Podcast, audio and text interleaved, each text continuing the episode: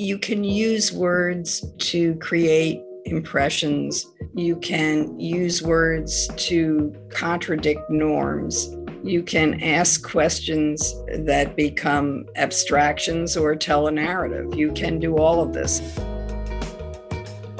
We're all artists. We all create things that are unique to us and what we bring to those solutions that we create.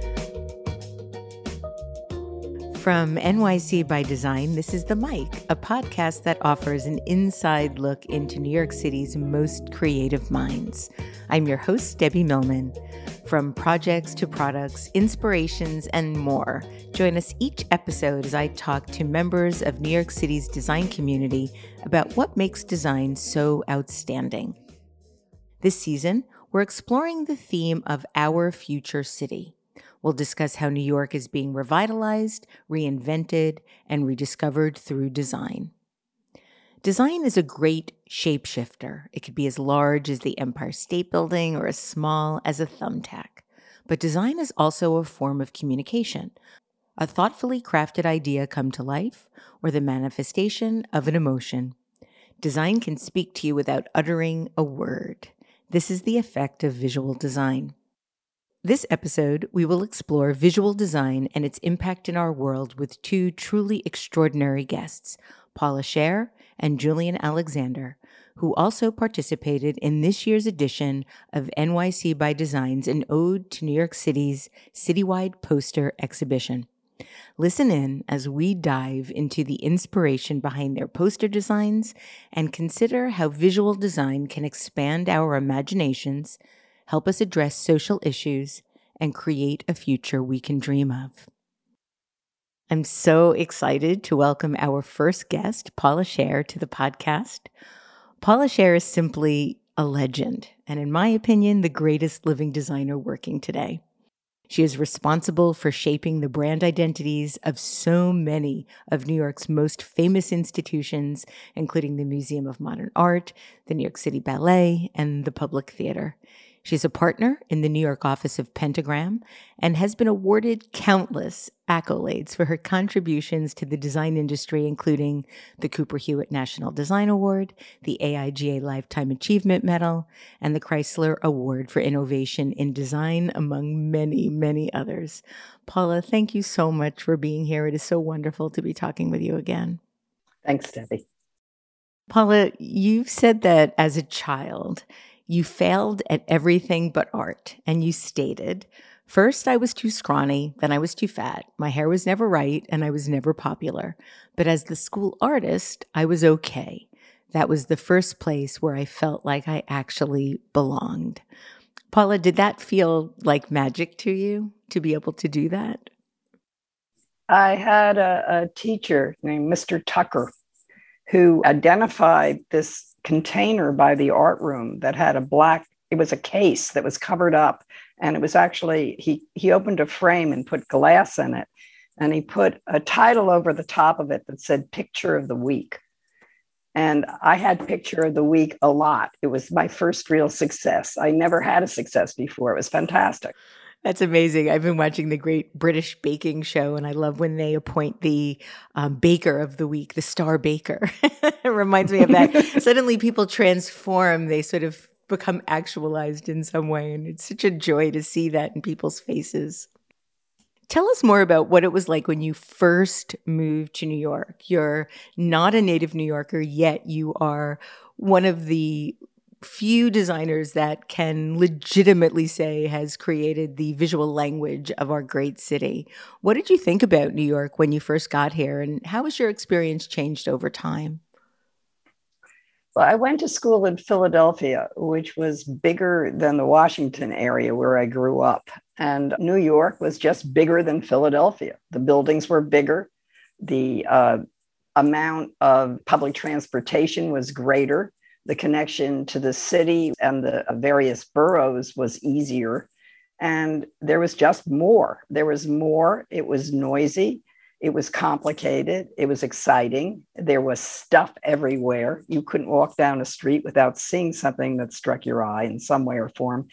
Even in the worst, actually the 70s, which were, you know, New York's nadir, I found it fantastic. I even loved a good garbage strike, I have to admit. I spent a lot of time in Manhattan in the 70s as well. My dad lived in the West Village, and I just found it endlessly fascinating. And I still do, but I especially loved the colorful New York Post headlines and the garbage strikes and the protests that all felt so alive to me and so necessary. Or to be to be in my 20s at that point was fantastic. And I was in the music business. I mean, so so what could be better? And I didn't even know I had a great job. I was so idiotic at that moment in time, but it, but it was exciting, and I still draw from it. After you graduated from Tyler College in 1970, you moved to New York with a portfolio and $50. And when you first told your mother you were going to do this, she said, Oh, Paula, don't do anything like that. That sounds like it takes talent. So I have two questions. What made you decide to go anyway? And two, based on what you've just said, how did you not realize that you had the great job you had? Well, I didn't get the great job I had initially. When I moved to New York, first I lived with some friends actually on a farm in, in Pompton Lakes, New Jersey. And I lived there until I got a job. And I was even freelancing early. I began designing book jackets and did illustrations. Uh, my portfolio was half illustration based. And then I moved into the city. I had met some girlfriends and took an apartment with them and moved into New York. You know, it didn't, $50 was probably like $150 back then, maybe two, you know, so it wasn't like I was totally broke. I really worked for those $50. Oh, absolutely. Absolutely. but I moved back, I moved back into the city and I felt like my life began. And I worked doing children's books for about a year and a half. And then my boss left and he recommended me to the director of the advertising department of CBS Records, which were record ads, not covers. And I began designing ads for records. And they went into these trade publications. So they happened very quickly. I had a copywriter partner. We closed ads every Wednesday. I learned everything I needed to learn about politics and decision making in corporations from that experience. And I, after a year and a half, was hired by a man named Bob Defrin at Atlantic Records to do the ads there, but they had the cover department in the same department. So I began designing record covers. And this was, uh, what was it, in 1973 um, and 74. And the covers are still around when I'm in a car, if you know Mingus one and two come up, there's the cover I designed in 1973. They tell you this stuff is transient and doesn't last. It's not true. Well, what's so interesting about covers as opposed to so much else in design is that those covers do last forever. Everything else gets redesigned, but Boston's great album that you designed is never going to be redesigned. It's that iconic. You know, neither will Char- Mingus one and two. I mean, they are fixed moments in time that no one ever thinks about redesigning. I hadn't really thought about that until now. Book book covers get redesigned all the time.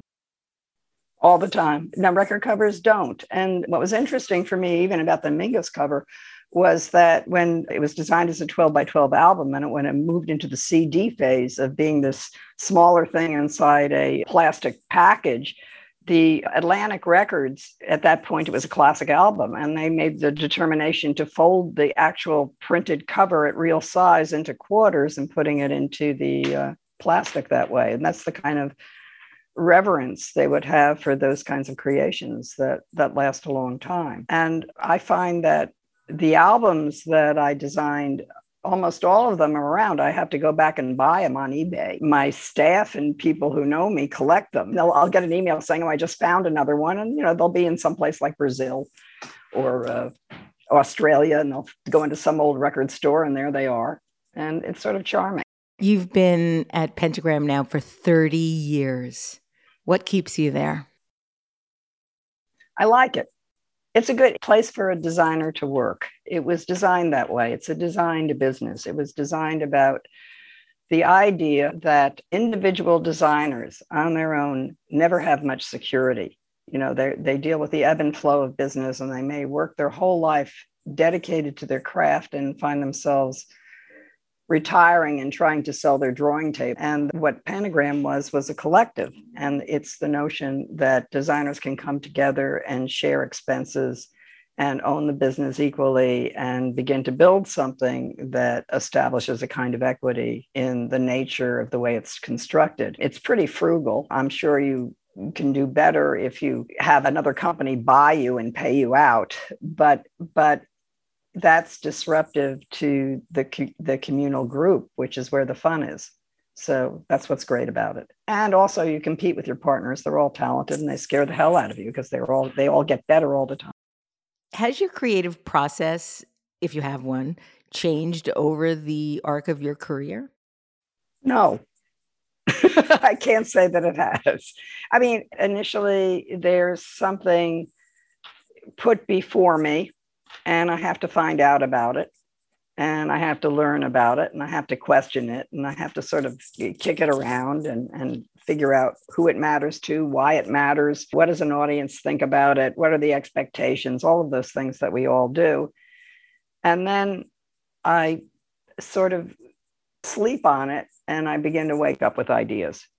But they don't they don't come instantaneously, but they they come, I would say, in relationship to when I'm absorbing the information in some capacity, like within that week. You've created some of the most memorable and longest lasting brand identities for some of the world's biggest businesses and cultural institutions. And I'm wondering how you define the concept of identity and if you believe your own sense of identity has grown through your work. Hmm, that's interesting.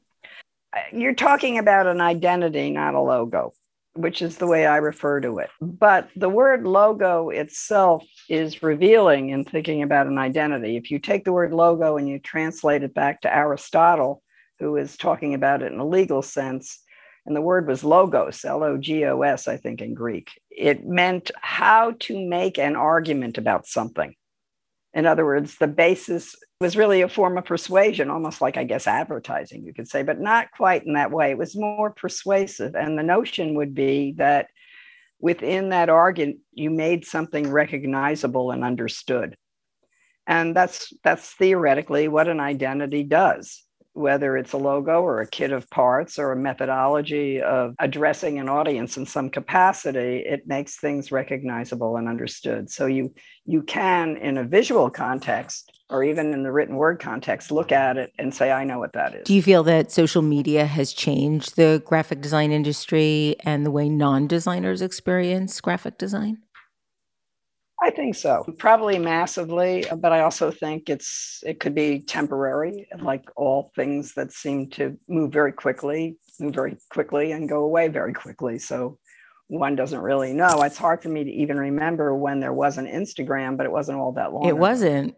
It's kind of amazing how it shifted in the how how just our experience with graphic design and the public, so to speak, have changed since everyone and anyone now has an opinion and a voice and a point of view for both good and bad. It speeds everything up. It complicates everything, and you sort of forget what was what was there before, which was a lot longer time right. than that. It's uh, I think I think the thing with Instagram that is appealing is the idea that if you're successful with it. And, you know, I mean, Pentagram has something like 850,000 followers on Instagram. and that's pretty serious for a, a, design firm. I mean, who cares that much? I didn't know 850,000 people would care about that. But the reality is that you make an impact for a second, it's like a nanosecond.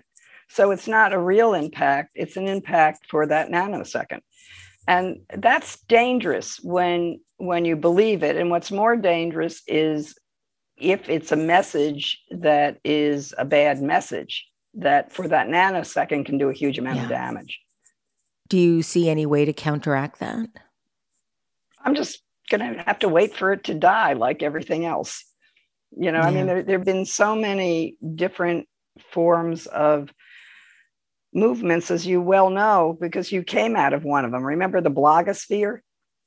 and, oh, yeah. and how how people were arguing and fighting and then making up and reconciling and actually very good writing came out of that that was the opposite side and then of course everybody got lazy because you found something if you could tweet you didn't have to write all those characters yeah which is unfortunate because that some of that writing was really special but it wasn't all that long ago and that was huge it felt like the center of the universe at the time. But for people who, you know, you walk into the world the way you walk into it and you learn things in the order that you confront them and it takes a long time to have any kind of perspective about what came before. So I think that to a degree what's here is really here until it isn't.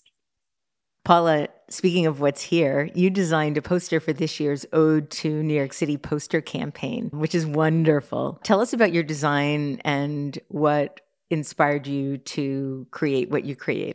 Well, I can't pretend like it took a long time. I read the brief. It said, What in the period of COVID has, you know, gotten you to think about New York City and, and how could it be improved in the future? Because these things occurred during COVID, and some of them were horrible and some of them were terrific. And for me, there, it was an easy answer because my excitement in New York without traffic was immense. I mean, I suddenly I could take a walk from the east side to the west side and be aware of like slopes. Ordinarily, you do you do a crosstown road walk, you don't think you're going uphill or downhill.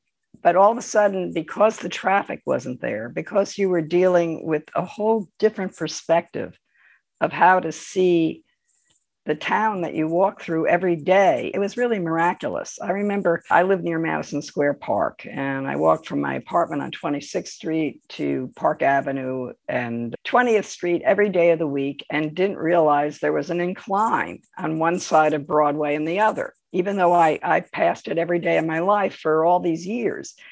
And, you know, that's sort of astounding because the beauty of it. And then, of course, being really able to look at all the architecture. And I have to go back to Madison Square Park where I live, where the buildings are phenomenal.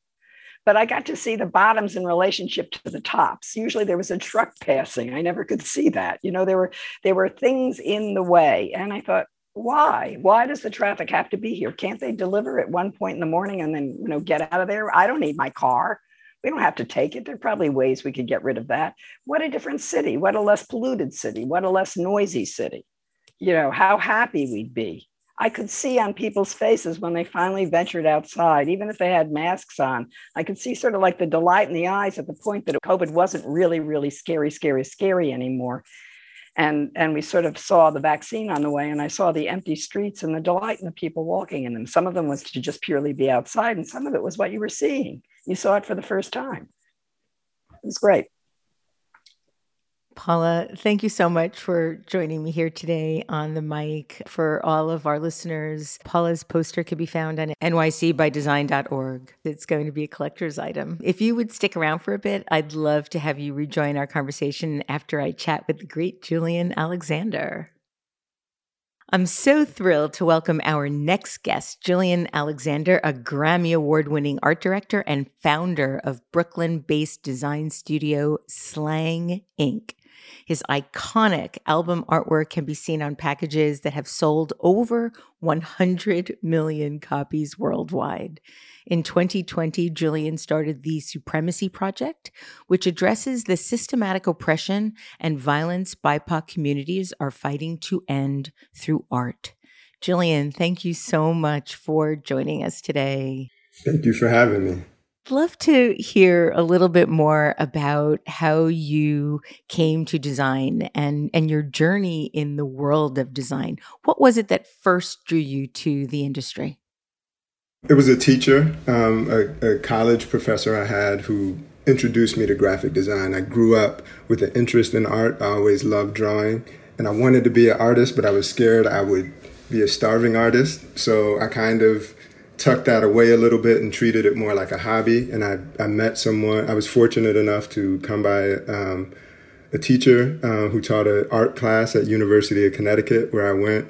And she, you know, I would just do little weird things. And she was like, I think you'd be good at graphic design. To which I responded, What's that? And she told me what it was and she helped me get a portfolio together so I could apply to art school. So it's literally a teacher who directed me to design. And, and I felt it was secure because I could be an artist and have a job. It's interesting. I know Paula's teachers also influenced her approach to drawing with typography. And if it weren't for a teacher that I had in college, I actually don't even know what I would have done with my life. It's quite extraordinary how our teachers really do help shape our lives. Big shout out to all the teachers out there. You also designed a poster for the NYC by Design collection this year. Your poster has a very specific, very important backstory, and I'm wondering if you can share that with us. There was a moment in the pandemic where a lot of attention was focused on injustice, on people of color at the hands of police, specifically George Floyd's murder and you know living in brooklyn and living near the barclays center which was a hub for a lot of things that were happening protests and, and even more police violence that's in my neighborhood. It's like right up the street right up the street from my house. So i would turn on the news and see national news that's happening outside my door. I had concern for myself. I had concern for my family because this is you know this is where we have to pass through to go to the grocery store or go wherever. And I wasn't compelled to go outside and protest in that way. I've decided that I wanted, I needed to say something that was important, but I wanted to just dive into my creative skill set and use my voice for something that I just felt was impactful and, and I just had an urgency to say something and that was the best way that I could use my voice and the moment was by making this supremacy this mural that essentially used my skill set and my understanding of branding to treat white supremacy as a brand and using familiar brand language, also paying homage to Barbara Kruger and her work, and just everything that's in my wheelhouse and what I understand. I wanted to use that to speak about the moment that we were in. There's something that was interesting to me about it as well because it was both timely and timeless. That piece of art that was created could be 60 years old. It could be older than that, but it still feels relevant and impactful. So that's what drove me to create the original piece of art that my Ode to New York poster is based on. Talk a little bit more, if you can, about the intersection of timely and timeless.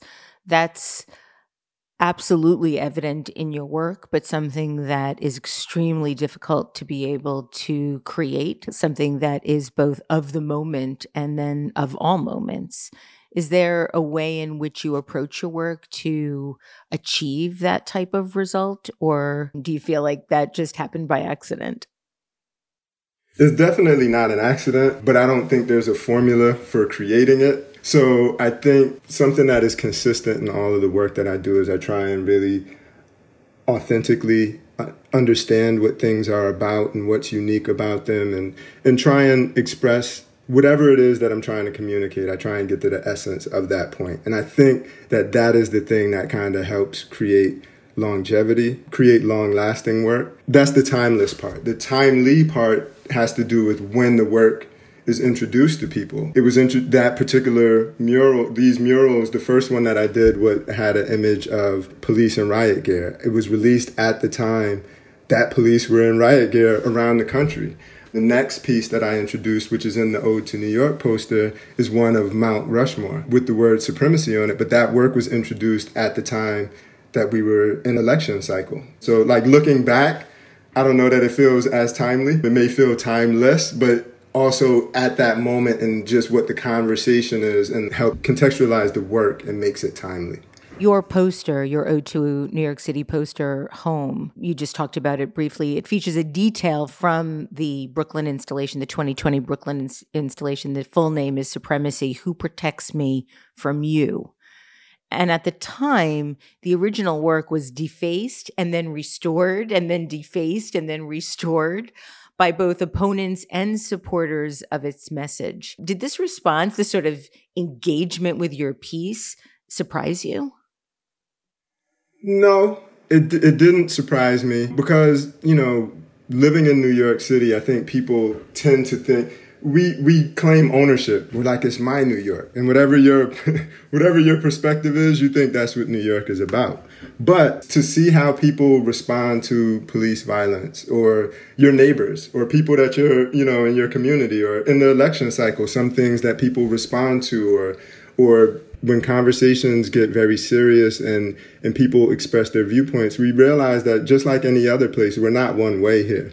People think of it as a very liberal city. I've walked not far from my house and seen Blue Lives Matter signs hanging, you know, flags flying, just like I see Black Lives Matter posters in people's windows. So I did not think that the work would just automatically be embraced and, and everyone would love it. I didn't think everyone would hate it either, but I was really interested in seeing what happens. And I, I kind of felt like when the work did get defaced, it felt like, to me, it felt like checkmate in a way. It's kind of like I'm showing you that there's a little, there's an issue here or, or people have different opinions and this is evidence of it. So I wasn't really compelled to feel like I had to, it had to exist one way. When I think, when it lives with the, um, with the defacement or or evidence of different points of view, I think it strengthens the work and it leaves it with something else, and I, I find it to be very compelling.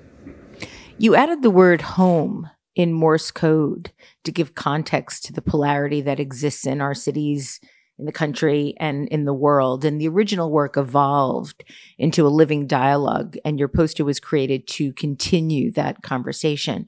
What made you decide to use Morse code? I find it to be beautiful. I love typography. You spoke about typography. My introduction to typography is graffiti. So that's when I first started to study letter forms. And I just find it compelling that letters are visual symbols that we associate with sounds that we then put together to make words. And when I encounter letters that I can't read, I just really get lost in their shapes. And Morse code is so simple. And so I, I like the the beauty of it. I can't read it. You know, I have to translate it every time. I can't but that's the thing too. You're not supposed to read it. You're supposed to hear it or see it. It's a language that's not even really supposed to be read off of paper like that. So I found that interesting. I also have this thing where I'm fascinated by language that fades out. So I read something years ago about children not being taught cursive in school because they need that time to learn how to type because that's how we communicate now. So to think of written language that has a time limit or expires, I find it to be really interesting. And most people will look at the poster and not realize that, that those are letter forms. But that's cool with me too. It just becomes a design element. And strangely enough, the word home is completely symmetrical. It's four dots, three dashes, two dashes, and then one dot. So it just kind of looks like a design element. So I don't think you have to be able to read it to appreciate it, but I think that there becomes something else that's more fascinating there if you dig a little bit deeper. And and again, it's the word home is there because this place that we call home has these diverging opinions and we have to figure out how we're going to navigate this because it, it should not remain the way that it is. Things need to be improved. Julian, one thing that fascinated me as I was doing my research in preparation for today's show was the notion of you're using the word you. So, for example, in your supremacy project, the subtitle is Who Protects Me from You? You did another project that's called I Am You for Freedoms. Talk about the relationship you have to the notion of sort of reflecting back on people, who they are or who they want to be. That's an interesting question, just because I I think that's a good question. I don't think about it in those terms. But I think there's a lot of, particularly with this racial police violence, things like this, there's a lot of victim blaming. There's like, well, what was this person doing? What was that person doing? Well, I'm minding my business. You're the problem. So who protects me from you? Like, you know, why is it inherently thought that, you know, why why do I have to defend myself? I think there's a question really I'm questioning institutions. And when the you, it is individual, but I'm really talking much bigger than you as the individual. Me and you are both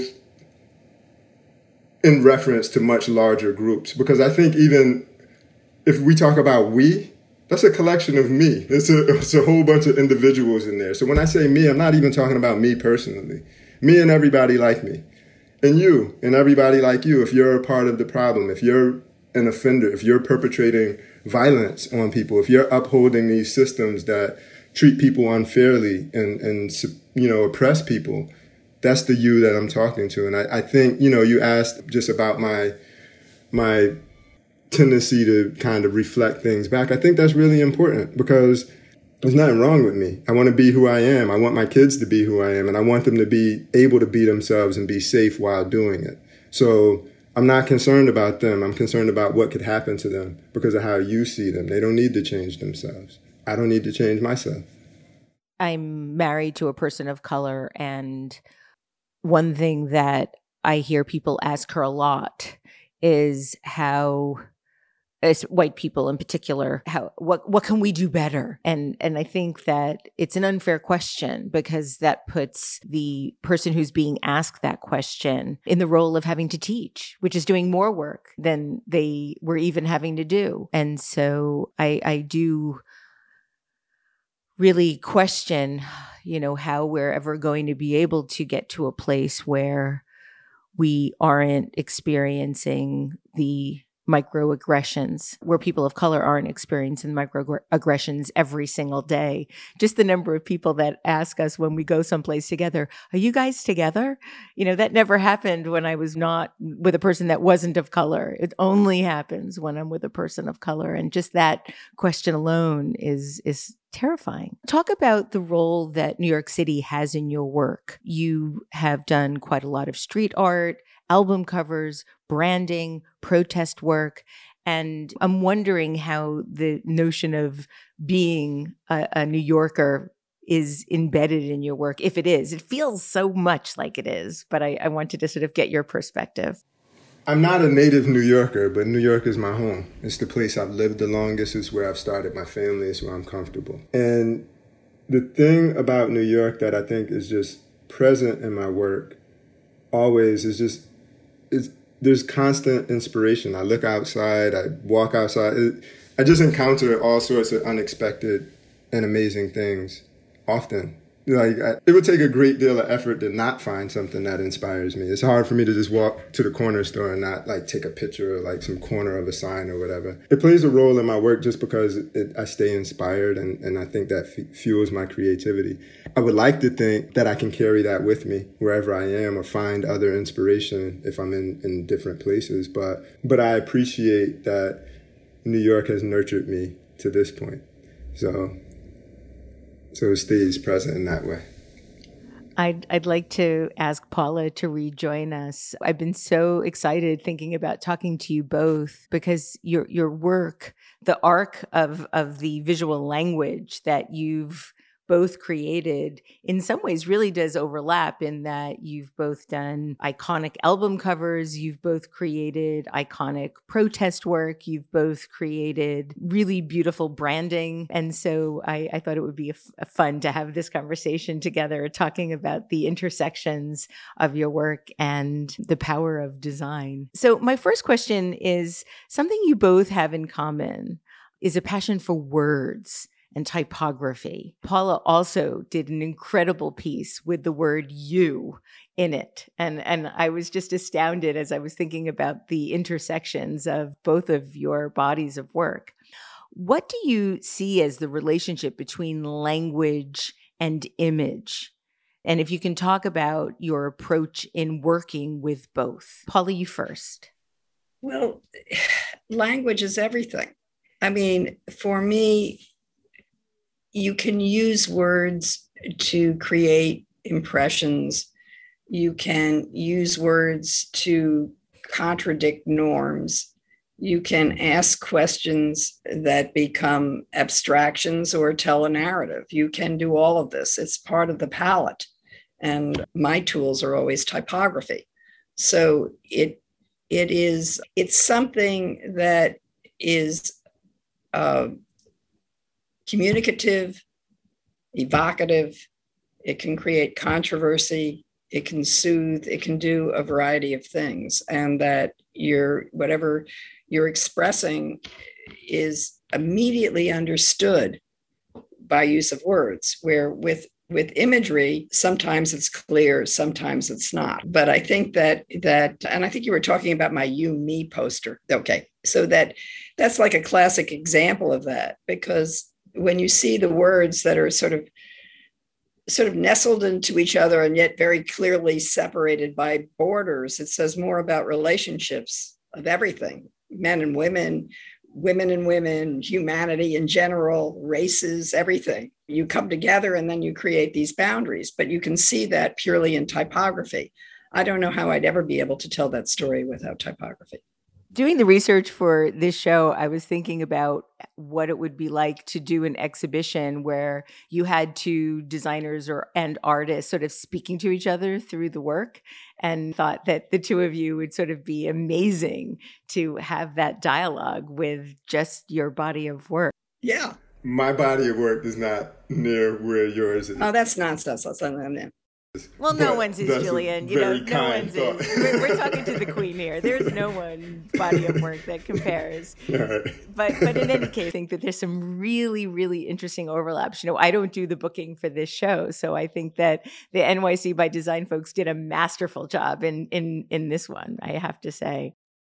So, Julian, what about you? Talk about the relationship between language and image.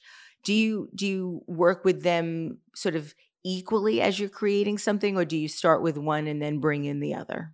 It's an interesting question. I think it's hard to add to what Paula says there because I completely agree. But what I will say, I'll tell you something that um, is really interesting based on the earlier conversation where you were talking about social media.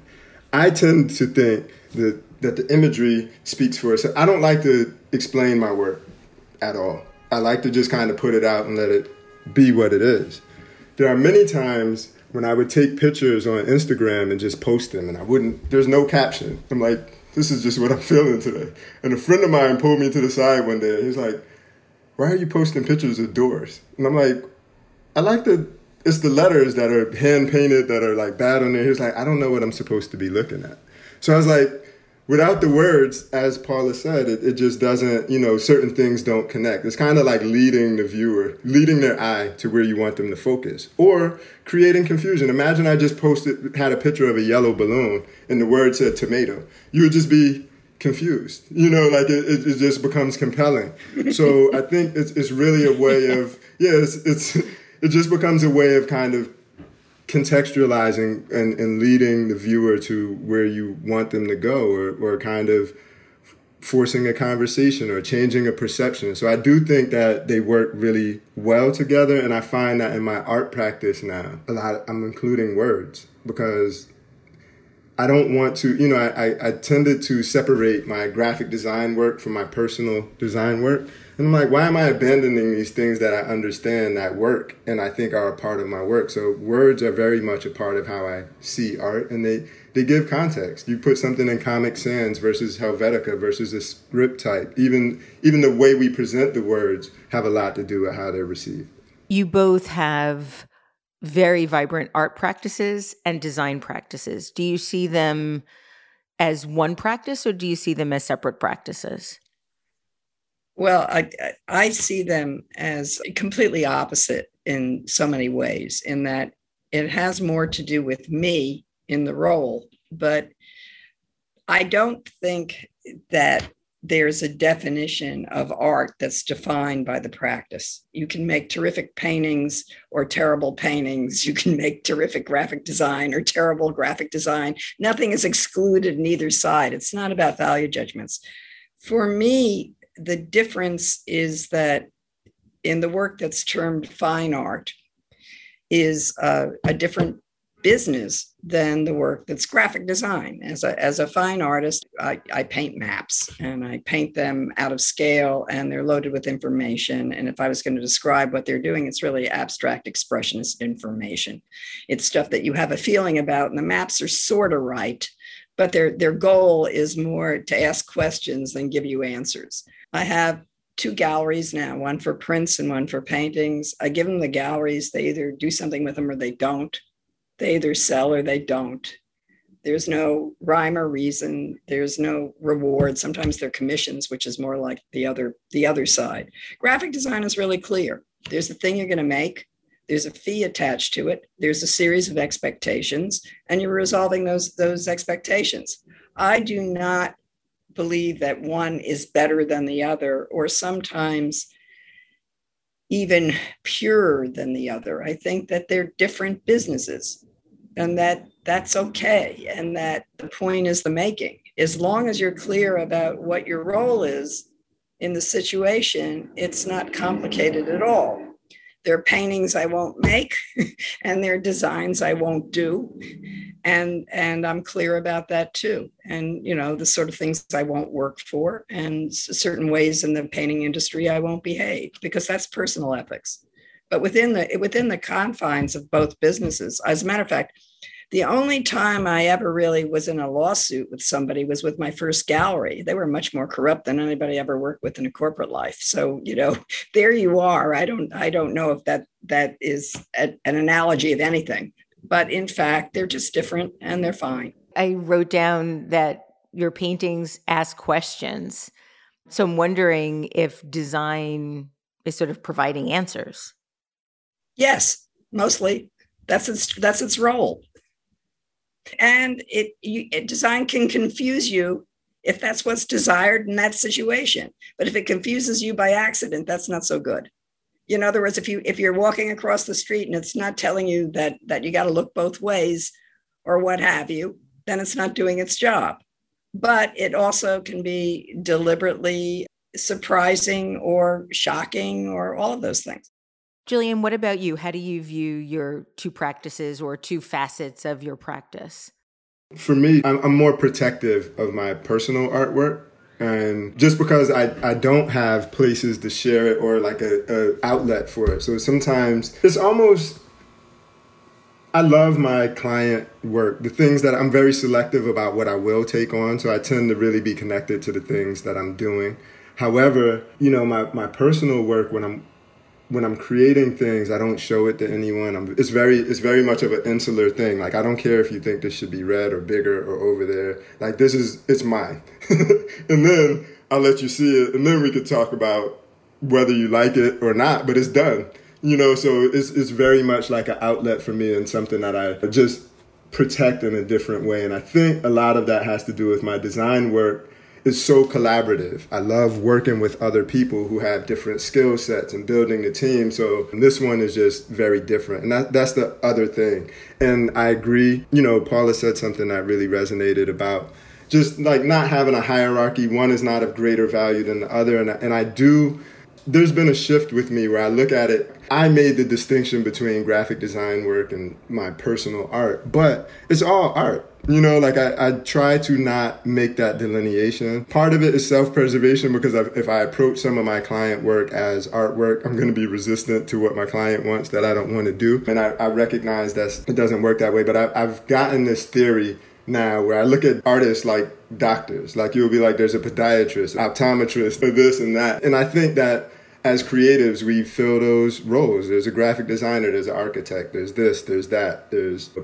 furniture designer. We're all artists.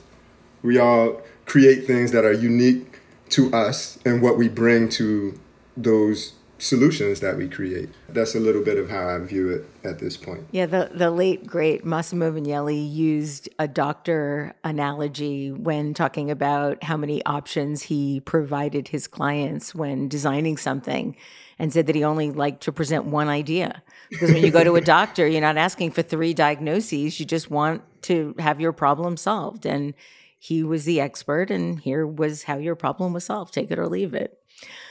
I kind of I respect. It. I respect that too. I've never gotten to that place, but I totally respect it. For young designers that are listening, what advice would you give them for those that are beginning their careers in New York specifically? tell them a career is a long time and that that the decisions they make should be probably driven with what it is they want to make and how they want to make it and all that they can learn initially so they can do that later. And that I've been designing I'm a practicing designer for 50 years. It's a long time and you go through lots of phases and it's important to work in places that you feel like you're learning something and that you're allowed to change and grow. And that's the whole joy of it. Yeah, I think that one of the drawbacks that social media perpetuates is the notion of immediacy. You know, you put something out and there's an immediate reaction and an immediate sort of judgment. And I think great careers are sort of the opposite of that, where they're you're slowly growing and evolving and the, the immediacy can can feel wonderful in the moment but that fades and the idea of sort of slowly walking up the mountain as opposed to racing up i think is is is something that people don't think about so much anymore. They just want you know it's young guns and 30 into 30 and 40 into 40 and those those goalposts feel very i don't know they feel very dangerous in some ways you know that that chart I made of the career yes. careers of a designer. That in the early stages of your career, you I sort of divided them into two categories. You're sort of either a wunderkind or you're a peon, depending upon the situation. If you've entered the field and no, you know, you're the bottom of the barrel, as you deserve, probably. Yeah.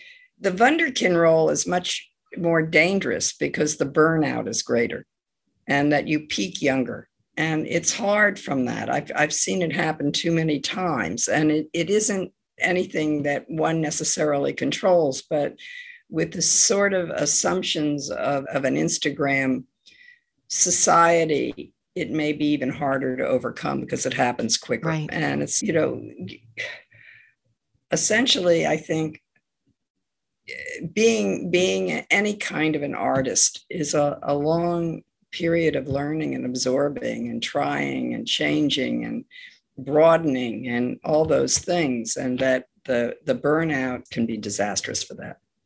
Julian what about you? Any advice for the young new yorkers that are working in the design field? Any advice for them? I think it's important to do your best to understand balance in your work and your career and also just bring yourself to your work I, I look at it in a way where people who hire you, they can hire anybody that they can afford to hire. They're not hiring you for your ability to use the programs. They're hiring you for your vision, your ability, and what you bring to things. And I think people have to understand what they offer and, and the perspectives that they bring. I think that's really important, not just for young designers, but for people. One last question for you both before we close the show. The Ode to New York City poster collection this year was centered around the theme of our future city.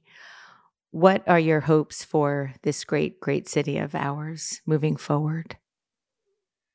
I hope the trains don't go back to being as crowded as, as they were. Um, I was on the train the other day. You know, right. Very practical. Like, That's a good one. Like, I, I think we're kind of back, and I don't like that so much um, on the subway at least. But no, I, I, just want us to continue to be, you know, we're we're at a place where we've we're navigating some very difficult times on many levels, and I think it's important to just kind of keep the spirit of what makes New York New York, this unique place that's a melting pot that brings people together to interact with one another, not just tolerate or be near. You are both extraordinary, and it's it's been a real honor to talk with you both today.